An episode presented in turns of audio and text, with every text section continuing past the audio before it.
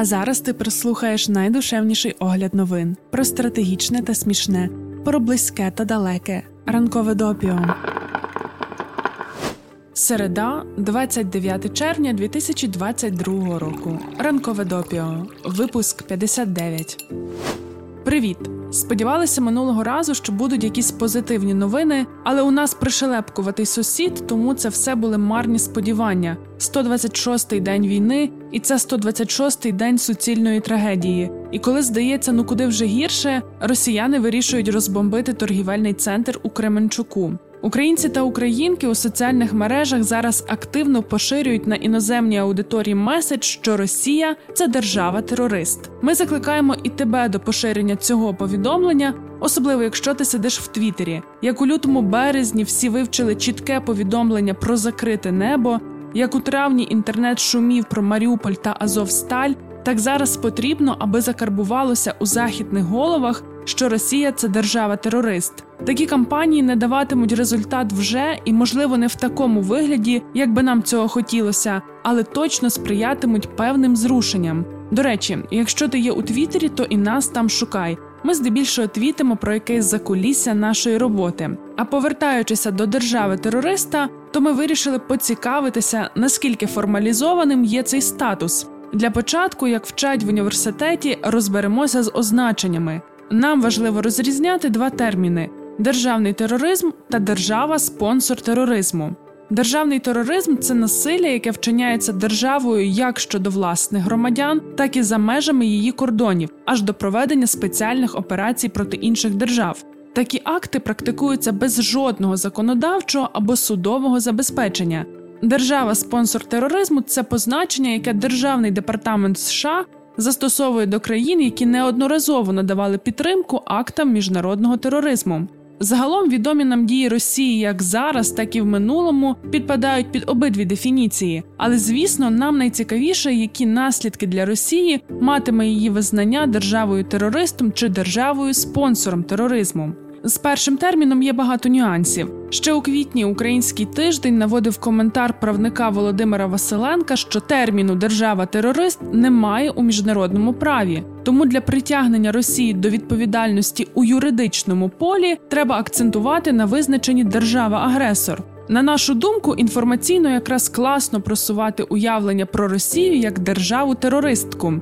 Слово тероризм для західної аудиторії добре знайоме та дуже болюче. Наша гіпотеза таке означення допоможе вибивати зі суджень іноземців сентименти до Росії та всього російського. Нехай це станеться не зараз, але уяви, якщо за 2, 5, 10 років ти з відразою скажеш десь посеред Парижа чи Відня слово Росія, а місцеві так само з відразою подумають вже держава-терорист, а не велика культура. Що ж до терміну держава-спонсор тероризму, то він є дуже чітким. Є чіткий механізм визнання держав такими і притягнення їх до відповідальності. Включення в список держав-спонсорів тероризму спричиняє жорсткі економічні й політичні санкції з боку США, зокрема, заборона на постачання зброї, контроль за експортом товарів подвійного призначення, заборони на економічну допомогу та інше.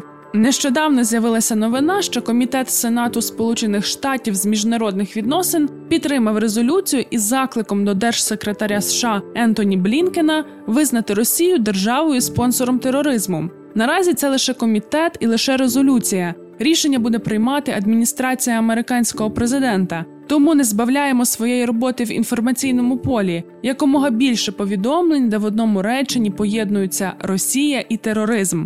По-перше, це правда. А по-друге, треба більше санкцій. Їх мало не буває. Там ще багато чого можна Росії обмежувати. Ось буквально вчора вийшло розслідування проєкту схеми. Журналісти та журналістки звернули увагу на те, що до санкційного списку потрапило багато російських банків, але є один виняток. Дуже великий виняток. Газпромбанк, який оминув санкції як ЄС, так і США, щоб країни ЄС могли якось розраховуватися за російські нафту і газ. І ось схеми виявили, що саме через Газпромбанк Російська Федерація виплачує зарплати та бойові доплати своїм солдатам, тим, які здійснюють геноцид в Україні, гвалтують, мародерять, вбивають, пускають ракети по торгівельних центрах та житлових будинках. Тож, якщо ти маєш знайомих в країнах ЄС та США, розкажи їм про цей факт. Хай ставлять незручні етичні питання своїм урядовцям.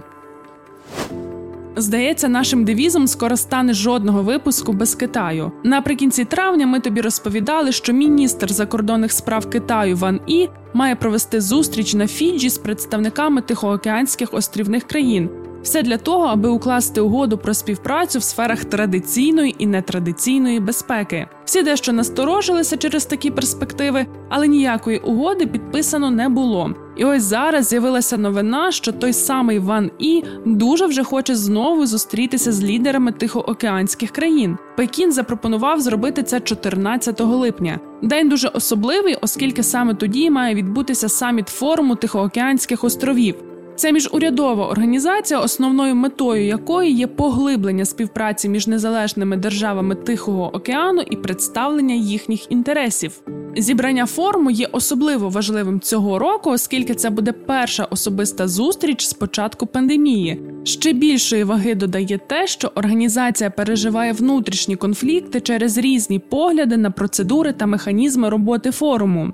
Додатковою конфліктною точкою стає питання відносин з Китаєм, особливо зважаючи на те, що низка тихоокеанських країн не визнає Китайську Народну Республіку, а визнає Китайську Республіку, ту яка Тайвань. Зараз відомо, що зустрічі, на якій так наполягає Пекін, не буде. Лідери тихоокеанських країн відмовляються, мотивуючи тим, що час зовсім не підходящий. Водночас китайська пропозиція провести окрему зустріч саме 14 липня може свідчити про те, що китайське міністерство закордонних справ, як і раніше, сповнене рішучості просувати свій порядок денний в тихоокеанському регіоні. На підтвердження цього свідчить і той факт, що зараз у Португалії триває конференція ООН з питань океанів. До делегації країни Тувалу було включено трьох тайванців, а Китай заблокував їхню участь. Реагуючи на це, міністр закордонних справ Тувалу Саймон Кофе відмовився від участі у відкритій конференції. Тувалу це маленька держава, всього близько 11 тисяч населення,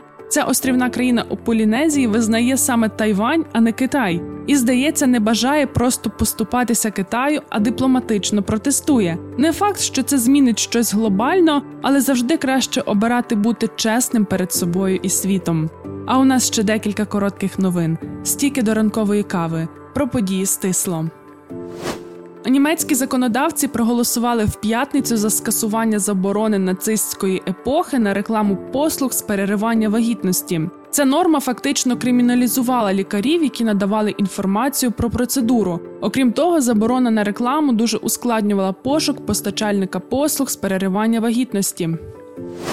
Тешіма, місце найгіршого в Японії незаконного скидання промислових відходів, було врятовано місцевими жителями, які невпинно боролися за відновлення свого дому. Майже через 30 років після того, як мешканці розпочали кампанію по боротьбі з відповідальною фірмою та їхніми політиками, багатомільярдна операція з відновлення колишнього стану острова наближається до завершення. Прем'єр-міністр Камбоджі Хун Сен змінює рік народження, щоб узгодити його з щасливим роком дракона. Тепер політик буде на рік молодшим. Адміністрація США шукає спосіб, як дозволити Афганістану використовувати кошти центрального банку на гуманітарну допомогу в умовах боротьби з наслідками землетрусу таким чином, аби фінанси не йшли на збагачення Талібану. Дослідники виявили, що черепахи не просто живуть довго, як от сейшельська черепаха Джонатан, що відсвяткувала свої 190 років, але вони також майже не старіють протягом життя. Ось такою милою новиною закінчуємо. Читали про черепах і подумали, що добре, що русняни черепахи і так довго не живуть. А отже, є надія жити у світі без русні. Віримо, що прийде такий день, і ми тоді зробимо випуск суцільно радісних новин а ранкове допіо замінимо на ранкове просеко. Прорвемося. Ранкове допіо це огляд новин від освітнього центру справ людини у Львові. Про все, що дійсно має значення, ми тобі повідомимо. Щотижня у понеділок, середу та п'ятницю можна читати, а можна слухати. Шукай у Telegram, на SoundCloud, Google та Apple Podcasts.